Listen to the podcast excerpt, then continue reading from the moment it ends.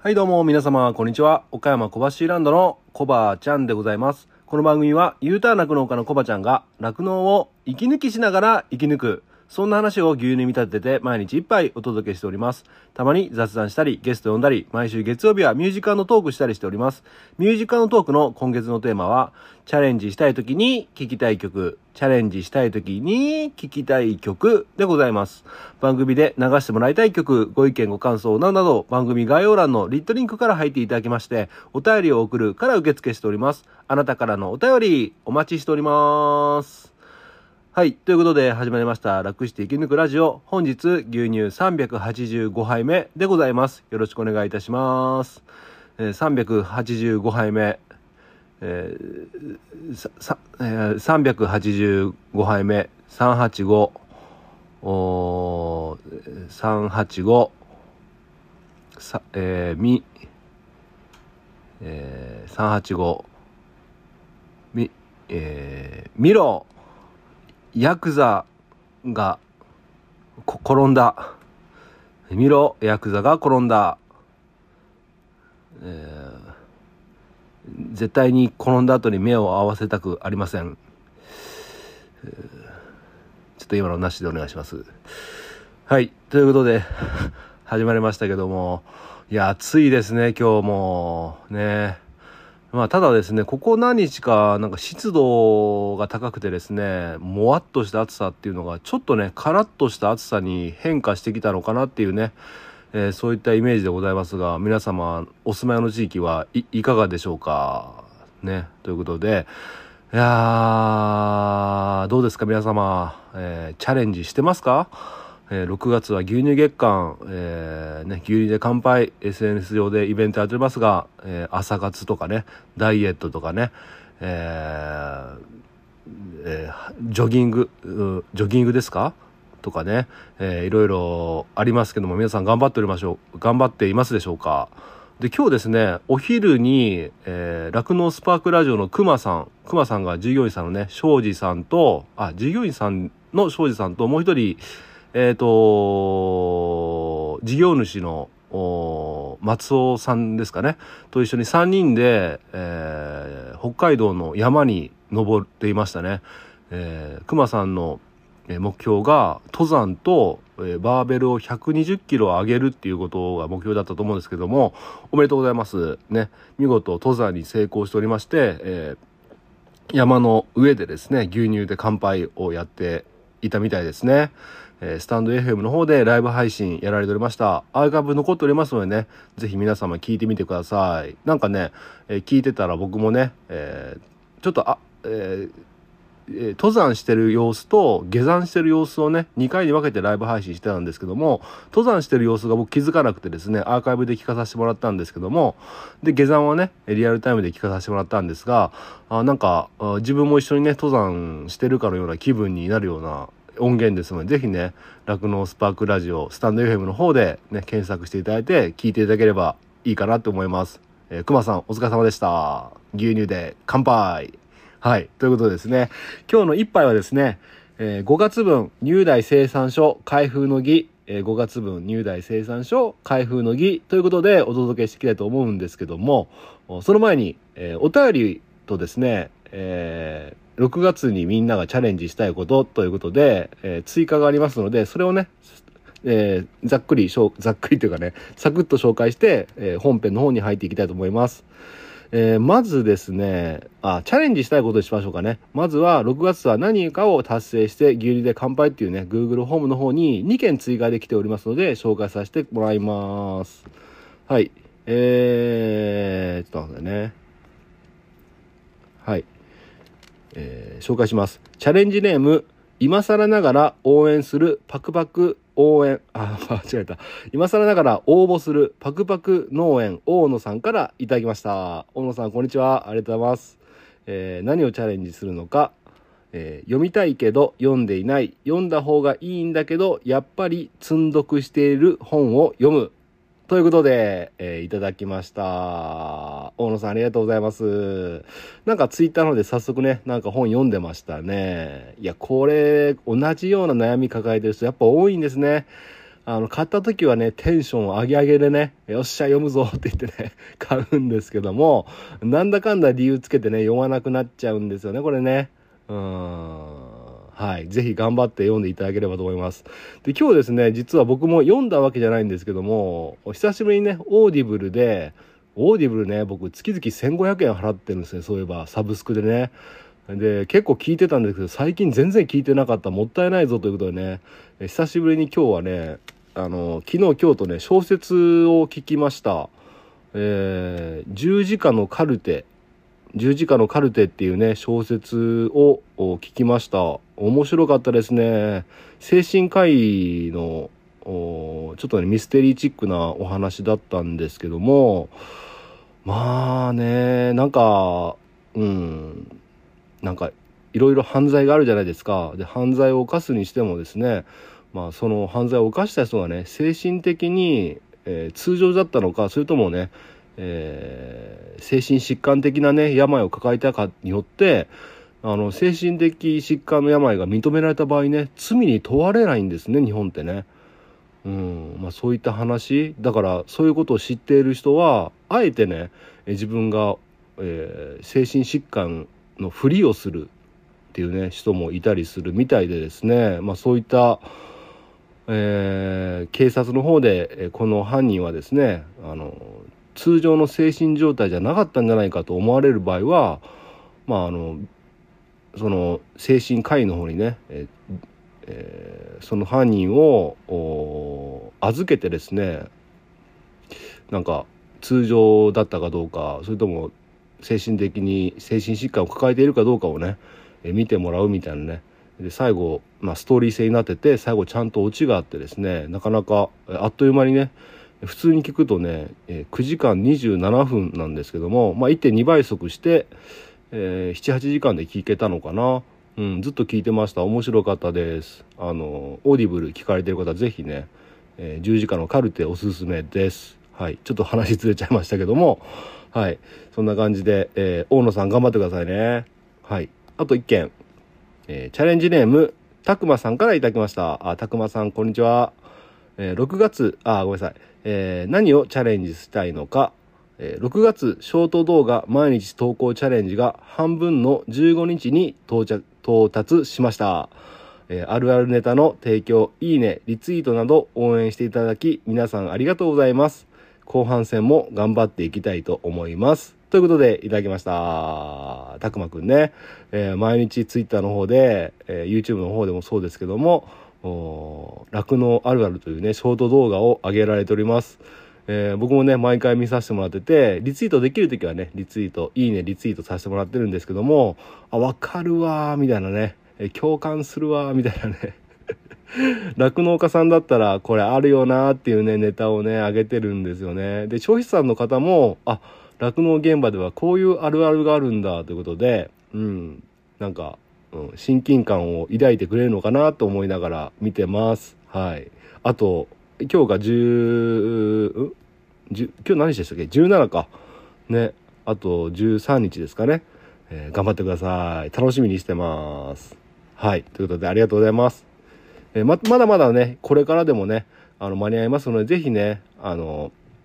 リット、僕のね、リットリンクの方からもね、あの、この Google ホーム貼っておりますので、6月は何かを達成して牛乳で乾杯ということで、えー、今からでも遅くありませんので、ぜひね、こちらの方でも表明していただくか、まあ、Twitter とかね、インスタとか、S、自分がお使いの SNS でね、何かを表明して、えー、頑張っていただければと思います。一応もう一回説明しますけども、ハッシュタグ牛乳で乾杯と、ハッシュタグ牛乳でスマイルプロジェクト、この2つのタグをつけて、えー、投稿していただければね、え皆さん検索して、あの、応援部ってあります、部っていうのもありますので、応援部の方が応援してくださったり、やっぱりね、表明することによって、まあ、やらざるを得ないと言いますかね、えある意味、いい意味でね、自分を追い詰めてですね、え普段やれてなかったことをぜひね、チャレンジしていただければと思います。はい。で、僕の方はどうかというと、まあまあ、あのー、はい、体重は、えー、80.4キロ。えー、81キロから77キロにするっていう目標なんですが、まあまあ、まだ80キロ切れてない。いちょっとね、前一瞬切ったんですけどね、なかなか体重って減らないですね。はい。あと、キツネダンスなんですけども、キツネダンスはもう最近全然練習できておりません。やばい。やばいよはい。ということで、今日あたりからね、頑張っていきたいかなっていうふうに思ってます。はい。じゃあ、えー、次、お便りですね。お便りを紹介しようと思います。はい。えー、ちょっと待ってね。はい。えー、紹介します。えー、小腹ネーム、辻里さんからいただきました。ありがとうございます。辻里さん、こんにちは。えー、30代女性の方、お住まいの地域が兵庫県ということで、会社員の方からいただきました。ありがとうございます。じゃあ本文紹介させていただき、あ、その前に、一番美味しかった牛乳は何杯目でしたか？っていう質問に対して、314杯目、1周目、1周年お祝いメッセージを LINE で送るあおちゃんと、それを読んでまんまと泣いちゃうコバちゃん。ということですね。懐かしいな。なんか恥ずかしいですね。はい。ありがとうございます。じゃあ本部紹介します。コバちゃん、こんにちは。あ、こんばんは。お便り初めてしますね。えー、いつもツイッターでお世話になってます。はい。こちらこそお世話になってます。ありがとうございます。えー、今日お便りしたのは、なんと、てんてんてんてん、全杯飲み干しました。やったー ありがとうございます。おめでとうございます。え、ちゃんと1倍速で聞きましたよ。ながら聞きが多かったけど、かっこ笑い。えー、2月のバレンタインイベントのあたりから毎日のように飲みに来てました。ありがとうございます。えー、コバちゃんに釣られて、コッティさんたちのイオカンや甘夏を注文したり、酪農や牛乳乳製品に対する認識の変化など、たくさん、えー、たくさん影響を受けました。いや、嬉しいですね。えー、個人的には、あおちゃんと話しているコバちゃんがリラックスしているように感じて、また、あおちゃんもコバちゃん相手だからこその絡みがあるような気がして、二人の空気感が好きです。えー、最近、コバアオえー、かっこプラスゲストがいたりいなかったり、かっこ閉じるでの配信が多いので嬉しいです。これからも毎日聞きます。大変だと思うけど、健康第一で配信楽しみにしています。いや、ありがとうございます。PS がありますね。PS。一番の推しはコッティさんなので勘違いしないでくださいね。えー、かっこタマさんの真似。ということでいただきました。ありがとうございます。いや、最後だけちょっと余計でしたけどもね。はい。ということで、ね、えー、コッティさん、ね、えー、押してください。お願いします。いや、嬉しいですね。またまた、えー、スーパー小腹の誕生でございますね。えしかも、ちゃんと1倍速でね、飲み干してくれたということで嬉しいですね。まあ、辻さんもね、よくね、あの、ツイッターの方でね、えー、牛乳でハッシュタグあ牛乳でスマイルプロジェクトのハッシュタグつけてね牛乳で乾杯とかつけて、えー、よく応援してくださってくださっております。本当にいつもありがとうございます。ね。いやこれ本当にねあのー、嬉しいのがなあの僕がコティさんの洋館ねあの注文したんだけどあの実は同じタイミングでコッティさんが送ってくれてねあのそういった洋館の画像とか過去に上げたりしてて、まあ、そういった影響を受けてくれてあの辻里さんもね注文してくださったりとかね。いやそういうの嬉しい。推しの推しってやつですね。いやマジで嬉しいです。ありがとうございます。あとあのあおちゃんと話してるコバちゃんがその空気感が好きみたいなこの2人の空気感が好きみたいなこういった意見ね結構ね聞くんですよね。どう、いいんですかねあおちゃんと僕がこう絡んでる 話っていうのは。まああの普段あおちゃんがね一人で喋る時の百年楽能っていうのはね結構真面目っていうかね、うん、考えさせられるみたいな回が多いんですけど僕と話す時はね結構あおちゃんもこう砕けてるような感じになってる時が多いのかなと思ってうんまあまあこういうふうに受け止められていいのかなと思います。ありがとうございます。はい今後ともね辻さんよろしくお願いします。はいということで入大生産所に入っていこうかなと思ったんですけども、もう一つだけ、ごめんなさい、もう一つだけ紹介させてください。またなかなか本題に入んないなと思ってみんなイライラしてますか？すいません。あの、実はですね、えー、Google ホームでもう一個追加してて、頑張る君の途中経過と達成報告ということで、ハッシュタグ牛乳で乾杯のイベントで、えー、もう今中旬ぐらいになりましたけど、半分過ぎましたけども、今の途中経過とかね、まあ、あのーくじけそうな時とかね負けそうな時、えうまくいかない時の愚痴でもね弱音でもね、えここで吐き出してください。そしてね目標達成したら報告で報告してくださいっていうねフォームがあります。そこに1通だけね届いております。ちょっと紹介させてください、えチャレンジネームたくまさんからいただきました。たくまさんこんにちは。ありがとうございます。紹介します。酪農六線ノートが進みません。気づくと推しの子を見ているんです。点点点。あと、トゥワイスも、点点点。このままだと酪農から心が離れてしまうかもしれません。コバちゃんさん、酪農の魅力を私に伝えて応援してください。ということで、いただきました。はい。このタマさんなんですけども、酪農6選といってね、あれ、今どこの辺に行ってるのかな？ちょっと後でまた確認したいなと思うんですけども、あの、酪農には6000技術があるということで、まあ、音声配信者にとどまらずですね、最近だと YouTuber さんとかね、えー、バトンリレー方式で一つ一つ酪農の技術を伝えていって、えー、1日 1, 1技術ね、えー、配信したら、まあ、16年でしたっけ ?13、4年、5、6、まあ、まあ、十何年かかるわけですけども、まあ、やっていこうぜっていう企画で、最近はね、毎日更新されてないんですけども、まあ、それをね、あのエクセルの方でね、タマさんがまとめるっていうね、今130何技術目まであるんですけども、まとめるっていうことを6月の目標にされております。えー、それが進みませんということで、えー、ついついね推しの子を見たりね、えー、TWICE を聞いたり見たりしてるんですかね。ダメですよタマさん。これじゃあちゃんとねあの夏休みの宿題じゃないんですからね。最終日徹夜して終わらすとか言って考えだとね終わらないですからね、今すぐ、今この配信聞いてるんだったら止めてね、え半分ぐらい終わってまた聞き直してください。はいで、まあ、コバちゃんさんの酪農の魅力を私に伝えて応援してくださいってことなんですが、まあ、ちょうどよかったなと思って、あの、入代生産書、これから発表しますから、まあ、それを聞いてね、酪農の魅力と感じてもらえればいいのかなっていうふうに思いましたので、タマさん、これから僕がね、5月分入代生産書を晒していきますので、え聞いていただければいいのかなと思います。はい。タマさん、頑張ってください。はい。ということで、えー、お待たせしました。5月分入代生産書これからね、えー、開封の儀ということでね、開けていきたいと思います。で、実は一昨日ぐらいにね、これ入代生産書来て、来てました。来てて、で、お母さんがね、うちの母が、来てるよっていうことで、えー、ちょっと待ってと、あの、中身見たの？って聞いたら、あ、見たよということでですね、えー、ごめん、ちょっと待って、言わないでって、あの、開けて、自分で見たいからっていうことで、行ったんですけども、分かったみたいな感じで、で、それでね、あの、うちのお母さんが僕はラジオやってるっていうのを知ってるんで、あんたもしかしてみたいな言い方をしてきたんですよ。で、あんたもしかしてラジオでこの中身とか言ってないんだろうなっていうことを言いかけたのかどうか、そんな感じのニュアンスで、あんたこれみたいな感じで言ってきたんで、なんかちょっとはぐらかしたんですよね。別の話に うん、なんか最近蒸し暑いな、みたいな感じでね ちょっとはぐらかしたんですよね。で、やっぱりね、その時お母さんの気持ち考えると、ああ、やっぱりこういう内容っていうのは、やっぱりね、自分で留めて、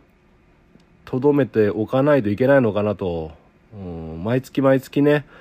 えー、1年にわたりね、あのうちの経営状態っていうのを晒してきたんですけどもで拓磨さんにもねあ拓磨さんじゃないやタマさんにもね ご間違えた。タマさんにも酪農の魅力っていうことでね、えこれからね酪農家がどれだけ儲かっているのかっていうのを魅力を伝えていきたいなと思ったんだけどもごめんなさい。やっぱりね毎日毎日僕は離婚してからもねあの毎日僕のためにね、えー、ご飯を作ってくれるお母さんそのお母さんが、あの、自身のね、自分の家の数字を息子にさらされるっていう気持ちを考えると、もう心が痛んで痛んでしょうがなくてですね、本当申し訳ないです。あの、楽しみにして、毎月ね、楽しみにしてくださって、中にはね、この入代生産所の回しかね、聞いてないっていう人もね、えー、いると思います。います。うん。そこのあなた、そうでしょ？うん。なんですけども楽しみにしてくださってる方大変申し訳ないんですがお母さんの気持ち一番に考えたいと思いますお母さんを傷つけたくない、えー、癌と戦っているお父さんを傷つけたくない病院で今も一生懸命生きてるおばあちゃんがねもしこんなことをしたら何て言うでしょうか。はい。3人いるお姉さんもね、えー、息子息子じゃなくて弟はこんなことしてるって思ったらねそんなことをね知人に聞かれたりしたらね肩身が狭いですよね。うん。はい。まあそういうことをねトータルで考えると本当申し訳ないです。今月も晒していきます。はいということでね今目の前 今目の前にですね、えー、入大生産書が入った封筒がございます、えー、こちらの方をねまずね開封していきたいと思います。はい、えー、いつも A4 の袋に、えー、セロテープでですね、えー、蓋が蓋っていうかね閉まってありましてまずそちらをねピラピラっとめくりたいと思います。音聞こえますかね？はい。はい開きましたちょっと開けていきたいと思います。これ、入大生産書だけ入ってればいいんですけど、入大生産書以外にもね、いろいろ入ってて、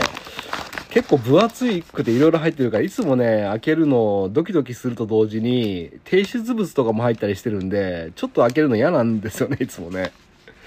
はい。なので、おととい届いてたんですけども、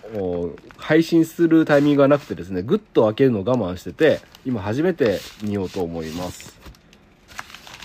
まあまあほら、いろいろ、もうめっちゃいろいろ入ってるんですよ。これね、全部目通すだけでもね、1、2時間かかるんですよね。真面目に見るとね。まあ全部真面目に見れないんですけどね、いつもね。はい。じゃあ、入大生産書があったので、これだけ出して、で、ちょっと今ね、15時55分なので、ごめんなさい。結構コンパクトに、ちょっと、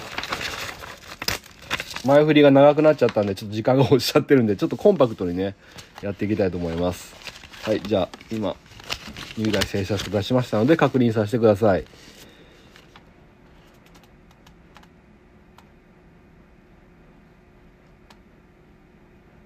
ああ。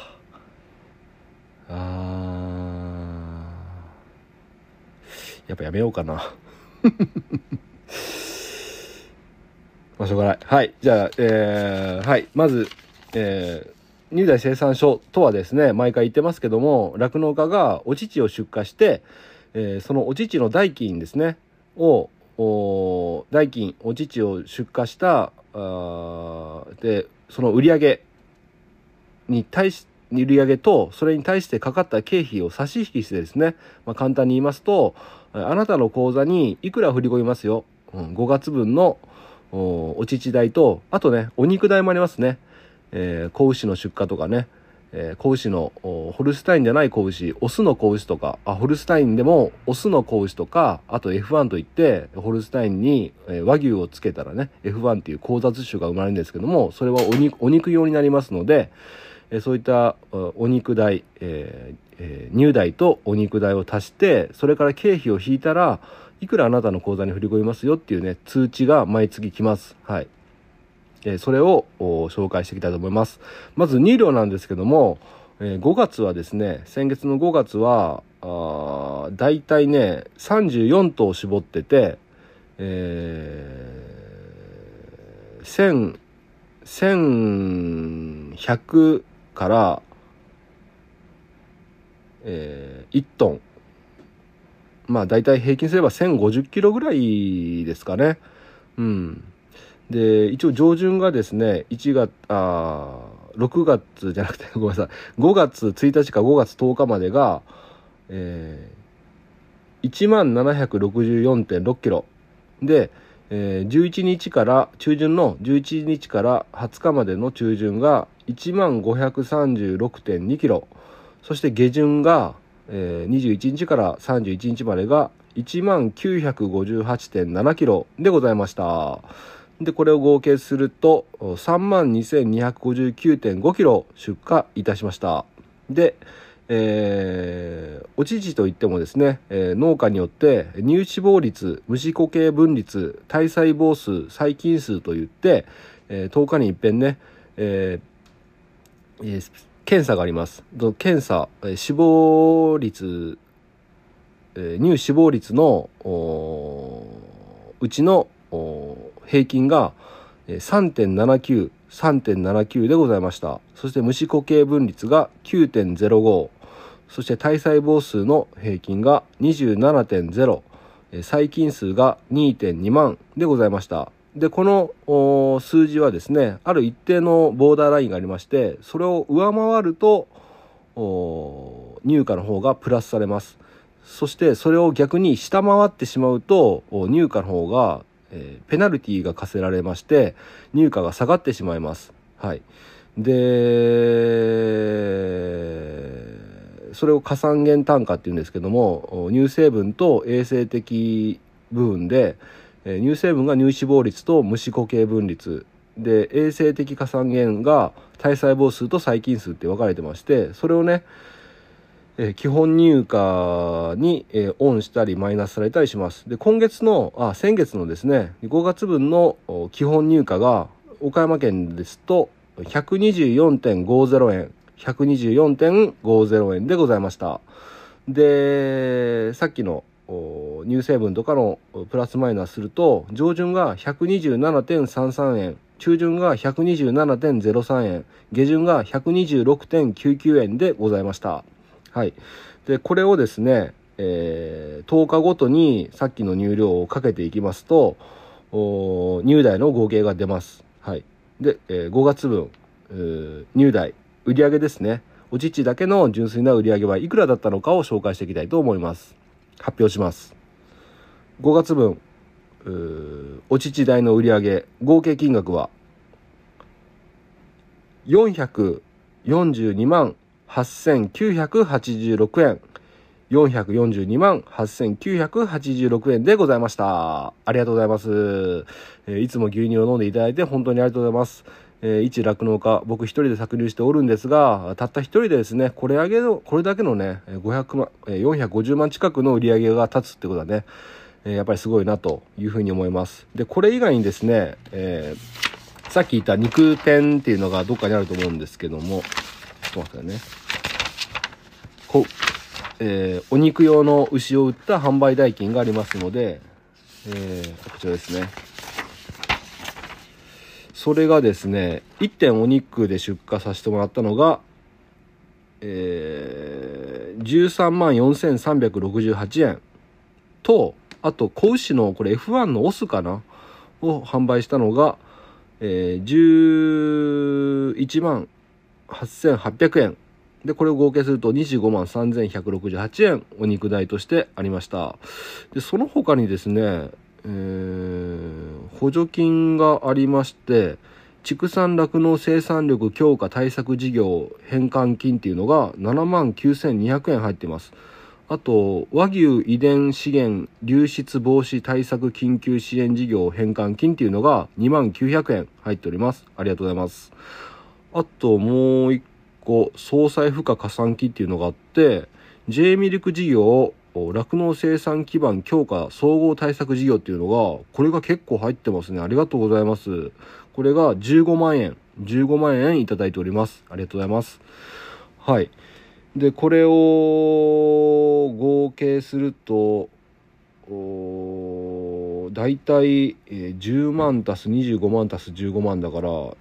大体50万ぐらいですかね。ということは、先ほどの約450万足す50万なので、売上自体は約500万、え今月、だから5月、5、5、5、ダメだ。5月は約15万円、あ、15万じゃないや。ごめんなさい。え約500万円の売り上げがあったっていうことになりますね。はい。で、これがね、まるまるね、僕の口座に振り込まれればいいんですが、えー、いかんせんそうはいかないということで、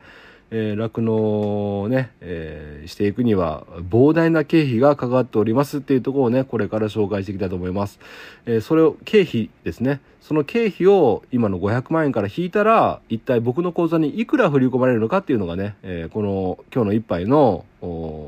サビの部分、美味しい部分でございますので、少々お待ちください。はい。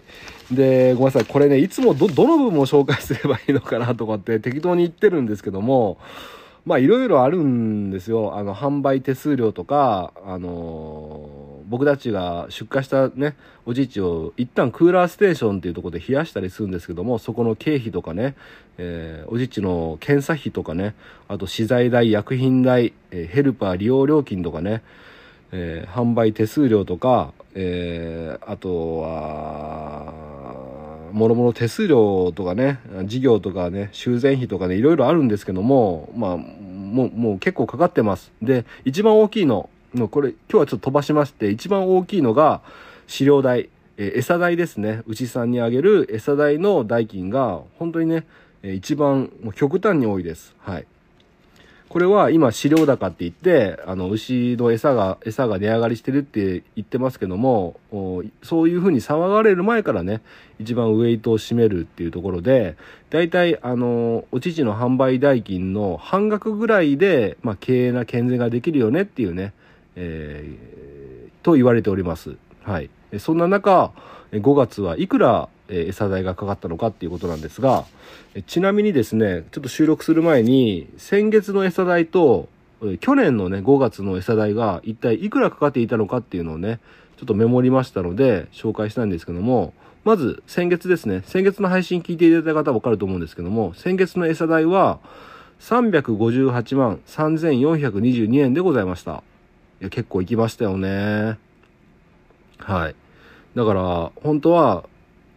あ先月どのぐらいだったのかな？まあ仮に500万のおち時代の売り上げがあったとしたら、もう完全に半分以上になってますね。250万円ぐらいになれば、非常に、えー、売り上げが立つんですけども、売り上げというかね、収入が残るんですけども、358万3422円ということなので、もう半分以上いっちゃってる。100万円以上を超えちゃってるってことですね。えー、なんでちょっと微妙かなということで、えー、でした。はい。で、えー、ちなみに去年、去年の5月はいくら売り上げ、売り上げじゃないや、餌代がかかっていたかっていうと、えー、発表します。391万6137円でございました。391万6137円ということで、えーうん、すごい高いですね、去年も。はい。で、えー、実際、えー、今年の5月はいくらかかっていたかっていうのをね、これから紹介していきたいと思います。はい。それでは、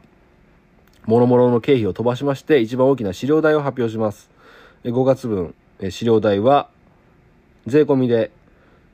331万5374円、331万5374円でございました。お疲れ様でした。はい。全然拍手するような内容じゃないんですけどね。まあまあ、しましたね。ただ去年に比べれば、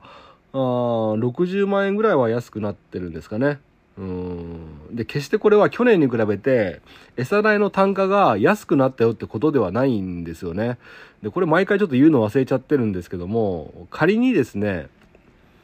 去年の5月って言えば今えー、PMR っていうね、エスクライムさんに頼んで混ぜ餌を作ってるんですけども、それを始める前なんですね。えー、確か去年の6月から PMR やり始めたと思うんですけども、それをやる前、分離給与といって、うちはオール購入ですので、えー、外国の輸入乾燥と、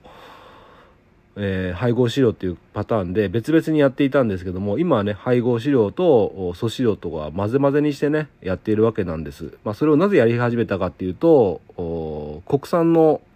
副産物ですよね。あのビールカスとかね、えー、ジュースの絞りカスとかデントコーンサイレージとかえそういったものを混ぜてねトータルのコストを下げようということで、えやっておりますのであの当然ねコストが下がって当然なんですよね。で、その代わり、若干ね、以前や分離企業、去年の5月まで至っていた分離企業っていうのは、まあ、うちの場合はですね、そこそこいい餌をやってました。あの、チモシーとかね、スーダンとか、アルファとかね、えー、そういったもの、プラス、配合飼料で、特に草に関しては結構グレードがいいやつやってたんですね。で、その時の僕の考え方は、いいものをやって、いいリターンを得ようっていうね、えー、まあ本質ではあると思うんですけども、すべてね、プレミアムっていうね、えー、いいやつをやってました。で、アルファとかも、スーパープレミアムみたいなね、もう葉っぱがいっぱいついたやつやってました。はい。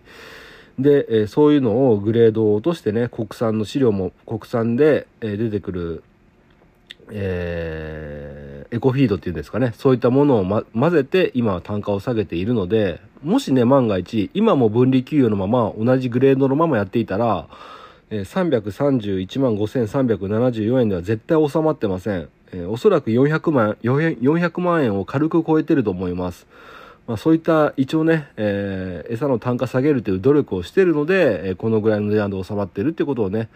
えー、一つ認識していただければと思います。はい。そんな感じで、えー、で、今餌代だけ紹介したんですけども、他に諸々の経費がかかっていまして、全部足してですね、さっきの約売上500万を、から今の経費を餌代プラスね、手数料やら何やらかんやらを足して引けば、一体いくら僕の口座に入金されるのか、僕の農協の口座にね、いくら入金されるのかっていうのをね、今からね、発表していきたいと思います。はい。えー ちょっと発表するのが嫌なんですけども、えー、5月分、入大生産書、僕の農協の口座に振りかめ、振り、振り、ダメだ。僕の農協の口座に振り込まれる合計金額は？発表します。税込みで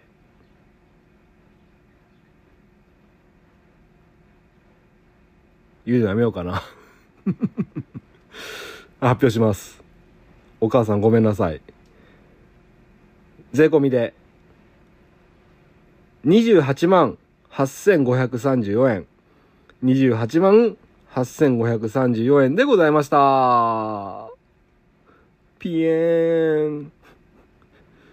ピエーン。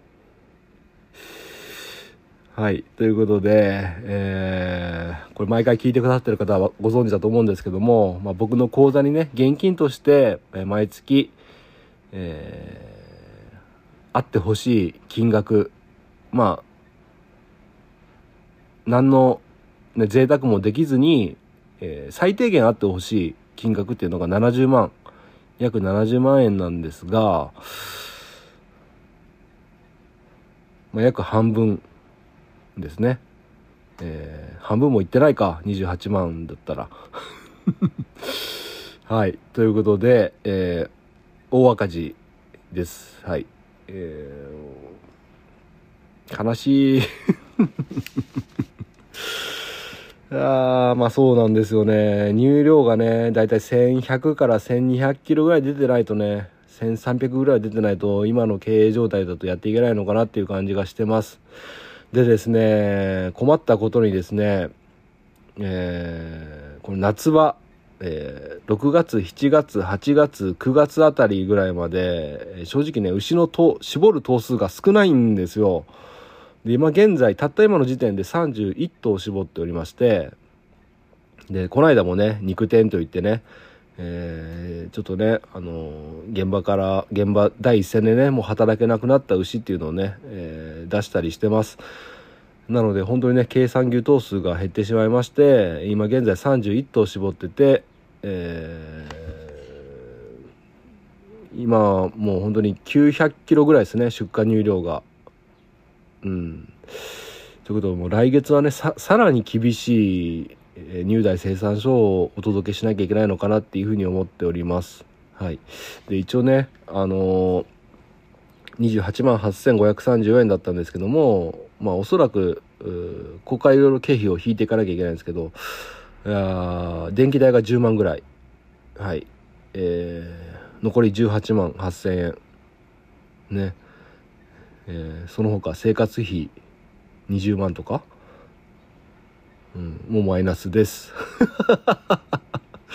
あとは、あの、口座に残ってる金額をね、切り崩しながら生活していかなきゃいけないということで、えー、まあ僕もあのセーフティーネットでお金借りてますけどもね、その金額をね、え、削っていかなきゃいけない時期に入ったのかなっていうふうに思います。まあまあしょうがない。で、これはですね、結構、本当に入れ替えのタイミングっていうか、まあ導入もしてるんですけども、あのーやっぱり繁殖が良くなかった時期とかもあったんで、やっぱりね、牛が減ってっちゃってるっていうのがね、今の状況ですね。良くないですね。で、一応ですね、育成牛とかもいるんで、今後のね、えー、予定っていうのが、一応ね、ファームノートのクラウドサービスでパッと見れるんで、ファームノートって言ってね、あの、牛の牛群管理をするソフトなんですけども、それを僕やっておりまして、それで見れるんですけども、頭数推移レポートっていうのがありまして、これを見るとですね、えー、面白い質問。え？ちょっと待って、なんか今、シリが反応したんですけど、すいません。えっ、ー、と、6月が、えー、搾乳頭数が、27頭。あ、そうなんですよ。だからこれからね、今31頭絞ってるんだけど、これから加入にしなきゃいけないうちが5頭もいるんですね。うん、そういうのもあって、今、あの、データ上では27頭。で、7月が搾乳頭数28頭。ね、7月も厳しいんですよ。で、8月が30頭。厳しいでしょ？で、9月も30頭。厳しいでしょ？で、10月も29頭なんですよ。ね。で、11月になって、やっとね、36頭まで増えます。36頭増え、に増えて、で、12月が42頭、1月が43頭、2月が43頭、3月43頭っていう風になってるんで、うん、まあ、毎回ね、この先の予想、予報を見ると40何頭とかになるんですけど、やっぱりね、あの、全頭がそのまま維持できるわけじゃないので、何とか出てっちゃうんですよね。うんなのでで、えー、一つ言い忘れたんですけどももう一回ね北海道導入をする予定で夏見になっ9月見とかになっちゃうんであんまりよくはないんですけど初産牛なんでね F1 バラの子で確か1頭が45万円ぐらいで2頭導入する予定なんでえさっきの数字プラス、えー、9月見としたら9月が30頭だったんですけども9月が32頭、えー、10月が31頭で11月が38頭12月が44頭1月が45頭みたいな感じで推移していくんであのこの10月11月ぐらいもう長いですね。1234ヶ月5ヶ月ぐらいは非常に厳しい状態が続くのかなっていう風な形ですね。だからセーフティーネットで借りたお金をちょっと切り崩しながらねやっていかなきゃいけないような状態になってしまいました。で夏っていうのはねそもそももうえ乳量自体も下がりますので、えー、かなりね、えー、厳しいですね。ちょっとね、僕も恥ずかしいじゃないですか、赤字をね、続けて配信するのっていうのは。ちょっとね、こう来月からはね、ちょっと配信やめようかなっていうふうに思ってます。いやー、そんな気持ちになるぐらいね、ちょっとね、厳しいですね。3、4ヶ月、5ヶ月ぐらいかな。うん。まあ、それを過ぎればね、冬になって冬ぐらいだったら売り上げも立つようになると思うんですけどそれまでの期間がね非常に厳しい状態ですね。いやはい。まあまああのー、30頭切ってくるとね体も楽になってきてこの間ねあの体細胞高い牛を最後に絞るように牛の入れ替えもしまして、えー、そうそう搾乳時間低減チャレンジってやってますけど1時間半を目標にしてるんですけども牛の並び替えをしてもねなんかちょっと最近ちょっと疲れ気味でですね、パパパパ動けなくて、まだ1時間半にもなってないんですね。1時間55分が最短記録だったかな。はい、そんな感じで、まあ、まあ、とはいえどもね、あの、やっぱり並び替えして、搾乳がスムーズになりましたし、疲れ具合が違うくてね。うん。あと、体も楽になったので、まあ、そういった意味ではいいんですけどやっぱもっと絞らないとね全然採算が合わないんですよね。はい、というようなあのー、ねえー、なんかなんか僕だけなんですかねこんなに厳しくなっちゃってるのっていうふうに思いますこれ結構自己責任感がありますね。まあ周りの情勢とかねもあるんですけどもなんかこうなっててしまったのは結構今回は牛の入れ替えが激しかった。出ていった牛が出した肉店でね出した牛も結構いたからそういうのもあるから、まあ、自分の使用管理能力が足りなかった足りないんだろうなとか思いながらもやっぱりさっき言ったまあ、牛にいい餌を与えるとねいい反応が返ってくるっていうのはやっぱりあると思ってて、まあ、少なからずね、えー、TMR にして中身のコストダウンを図ったっていうのはね回り回って巡り巡って牛に対してね、えー、若干悪影響もあったのかなっていうふうには少しね思うところでございます。あとはやっぱりあの餌を変えたっていう変化ですねその変化自体もね牛が嫌うのでですね、うん、そういうのもあったのかなと思いますがまあ釈迦本さんと協力してねあの決してね悪い餌になってるっていうわけではなくて、えー、今のコストでこのコストまで抑えれて、えー、ね、父が絞れてるっていうのはね決して悪くないと思いますので、まあ、1年経ってみてねうん。まあ僕はやってよかったなと思います。餌代もねバカにならないんでねもし以前のままの餌餌の内容だったらもうもっともっとひどい状況だったと思いますので、うん、その辺はねバランス見てやんなきゃいけないのかなっていうふうに思っております。はいそんな感じで、えー、ちょっとブルーな配信になってしまいましたがはい。最後にですねこの間そういえば、えーと、イタリアナイグラスさんっていうねえー、ツイッターの方でお世話になってるフォロワーさんがいらっしゃって牛の入れ替えをすればどうして速くなるんですかっていう質問があったんですけどもあのそれだけねちょっと簡単に説明して今回の入代生産所とは違う話になっちゃったんですけどもそれだけ説明して終わりにしたいと思います。えっと、まずはですねあの絞る順番なんですけど、まあ、あの体細胞といって、えっとまあ、あの乳房炎ですね。乳房炎の経験がある人とかっていうのは、えー、体細胞数といって、えー、ペナリティが課せられる、まあ、高くなればなるほどペナリティが課せられる乳室の何て言うんだろう。これうまく言えないな。空はなぜ青いのかを説明するのかと同じぐらいうまく言えないんですけどもまああのばい菌が入って、まあ、人間で言えば乳腺炎でしたっけ？まあ菌とそのばい菌と戦ったらね白血球の死骸がいっぱい出るわけですね。えそうすると体細胞数っていうのが増えましてあまりいい状態ではないんですね。そういった牛をですね、えー、先に絞って、えー、体細胞が低い牛乳房炎の経験がない牛を絞るとその絞るミルカーっていう機械を使って絞るんですけどもミルカーっていう機械をね機械を通じてね、えー、その菌がね移ってしまうっていうね、えー、いうことがありますなのであのその乳房炎になっている人とか乳房炎になっている経験がある人とかは最後に絞るようにしてるんですね。でこれをですね今までだったら僕はあの手前から絞っていってうちつなぎ合い牛舎なので手前から絞っていって体細胞が高い牛は飛ばしてね奥まで進んでいってでその帰り道に今度は乳房炎の牛とか体細胞が高い牛を絞ってたんですねだから結構無駄な動きが多い状態だったんですけどもこれをですね牛の入れ替えをして体細胞が高い牛は全部奥に押し合ってえー、いい牛からどんどん絞っていくそして最後には体細胞が高い牛を絞るということで、えー、流れが非常にスムーズになって楽になるということは、えー、搾乳時間も短縮するっていうねそういったあ原理です。はい。ちょっと説明不足だったから、もし分かったらまたリプ、もっと聞きたいことがあったらまたツイッターの方でリプもらえればいいかなっていうふうに思います。はい。ということで、今16時22分。これ一体トータル何分喋ったんだろう？ちょっとまたダラダラダラダラ喋ってしまいましたが、今月の入代の振り込みはですね、